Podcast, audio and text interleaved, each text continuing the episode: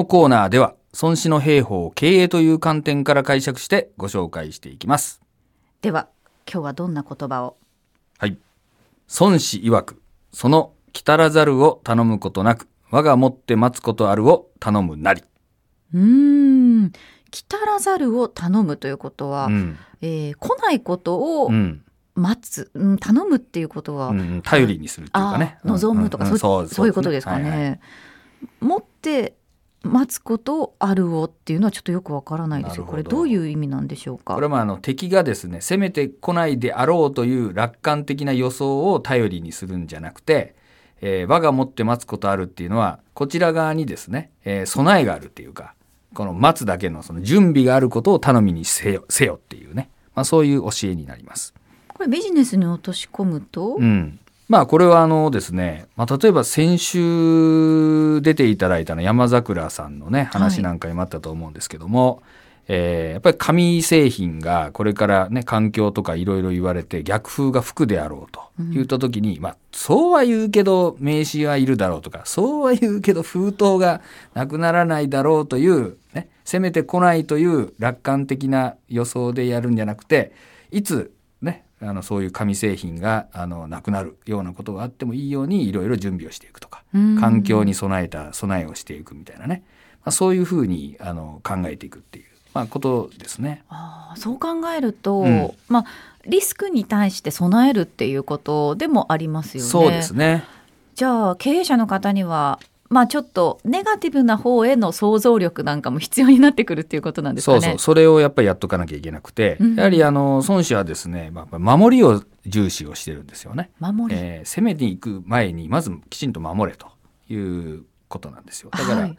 えーやっぱりそういう、ね、教えになるんだけどやっぱりあの今で言うと例えばデジタル化とかね、うんネットとか、まああの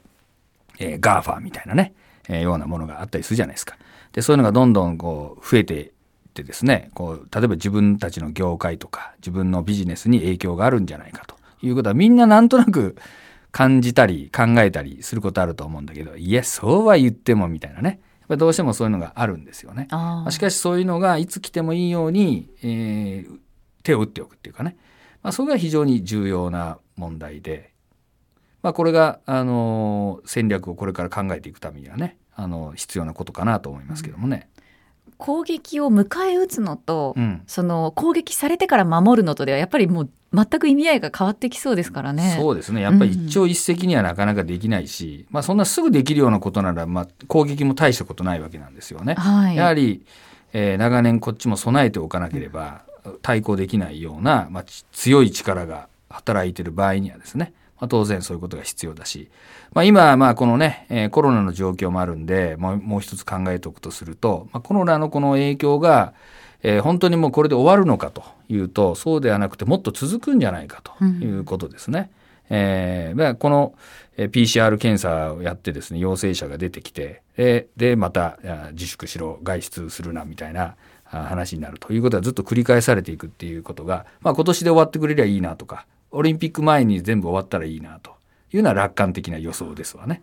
えーだけどいやいやと。これが本当続くかもしれないと。今度はまた次の新型がねこれ COVID 今19つってるのが21っていうかねあのが出てくるかもしれない、はい。だから、まあ、そういうようなあのことを考えた時にどうしておくべきかと。でこれ一気にそっちに触れっていうことじゃなくてやっぱりそそういう備えもしておくっていうか、まあ、考えておくっていうことですよね。コツコツこう準備をしておくことが重要ということなんですね。まあ急にはやっぱ無理だからっていう、うんまあ、ことですね。なるはいほど、まあ確かにこうその場しのぎその場しのぎで、まあ、コロナに対してもですね、うんその場その場で対応してこられてここまでなんとか乗り越えてこられた方もいらっしゃるかもしれませんけれども、やっぱりちょっと前提条件というのが変わってきてますからね。そうですよね。まあ、今日の飲食の話にもあったようにですね、はい。やっぱりこう、えー感染対策が効くように例えば一人の席でで隣とはちょっと間を空けるとかいうことになるとやっぱりこう店舗設計っていうかビジネスモデルも変えていかざるを得ないとかね、まあ、そういうことになりますよね。で人をなるべく減らして、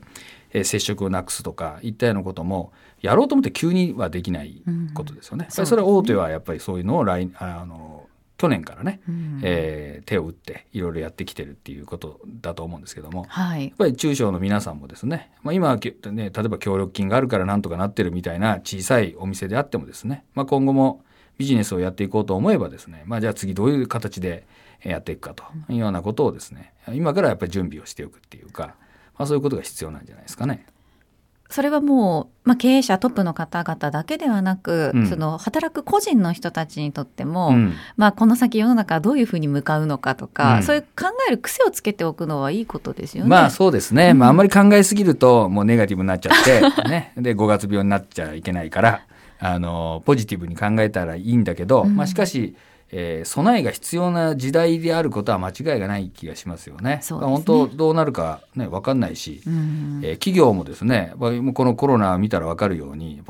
名だたる大手企業も苦境に陥るような話なわけだから、はい、それはどこの会社にいてもね、えーいつね、この先どうなるかわからないわけですから、うんまあ、そうなった時にですね、個人としてどう生きていくかと。まあ会社がね、存続してりゃまだなんとかなるけど、潰れたり、例えば外資に買われたみたいなことになったら、ええ。やっぱり一気に変わりますからね。そうですね、はい。まあ、人生100年時代で、うん。その企業自体がうん。もう50年とかそれこそ10年とかでなくなっていってしまう企業も多い中で、どう生きていくのかっていうのはね。企業に勤めてるから OK なんていう発想じゃちょっとねね。ダメですよね。まあ、あんなこと言ってたら5月病になってる暇もないっていうね、まあ、ことなんじゃないでしょうか。